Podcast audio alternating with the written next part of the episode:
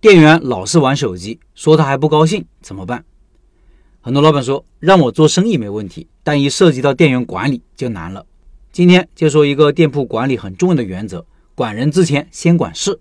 掌握了这个原则，也许很多事情会想得更明白。先看社群里一位老板的案例，他说：“我的店铺在国道旁边，每天灰尘很大，请了两个司机。面试的时候有说明有货送货，没货在店里安装和打扫卫生。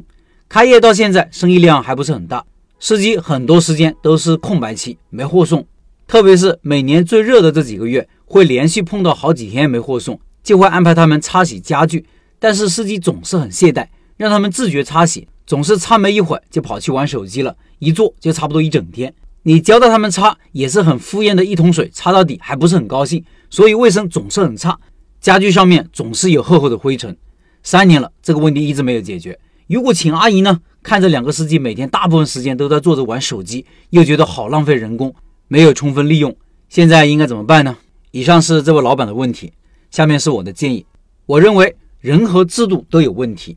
第一，员工不够自觉，得过且过；老板呢，没有树立威信，在事情没有做好的时候，也没给予相应的处罚，可能是怕人跑了，没人干活。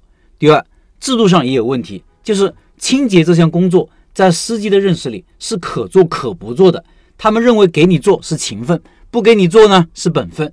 你说多了还嫌你烦，所以啊，我有两个建议。第一呢，首先要把这个工作岗位定义清楚。是否应该考虑换个名字，不要叫司机？招人的时候应该说不是司机，而是家具配送员，或者叫做家具交付员。工作内容就包括家具的打理、开车配送和顾客交付。工作的目标呢是让顾客收到家具时满意。必须把每天必须做的事情、工作的内容都写清楚，甚至写进合同里，有相关的考核和奖惩制度。必须强调，司机只是这个岗位的一部分工作内容，不是全部。第二。要把新的制度灌输给现在的员工，不服从的开除，找新的人，找愿意接受这份工作的人。我给这个建议是出于两个原则：第一，先找自己的原因，做能够改变的事情。现在的局面也许是多种原因造成的，而不是员工有意的偷懒或者有意的对抗。这种情况下，要先看看自己的问题，先改自己的问题，看改掉自己的问题之后，情况能否有所改善。第二个。管人之前先管事，大家可以先思考一个问题：让店员把一个事情做好，应该先管事还是先管人呢？对于这个问题，我觉得那些高管或者高级人才应该先管人，找到一个牛逼的人比啥都重要。牛逼人一到，事情就妥了。他们知道目标是啥，方向是啥，路线是啥，步骤是啥，搞定人了就搞定了一切。如果你要找开店的合伙人，就应该先搞定人，但是。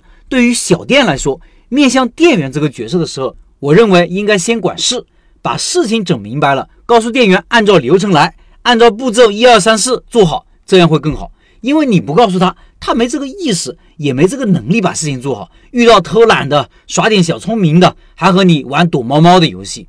举个例子，你让店员搞卫生，如果说一句话，你们要把卫生搞好啊，这样够吗？远远不够。你要告诉他们。收银台每天要擦拭五遍，地板扫三遍，早上一遍，中午一遍，晚上一遍，要拖两遍，早晚各一遍。桌椅板凳早晚各擦一遍，中间谁是脏谁是差，等等等等。你要知道，你可能就是他们的灯塔，他们需要你明确而具体的指示。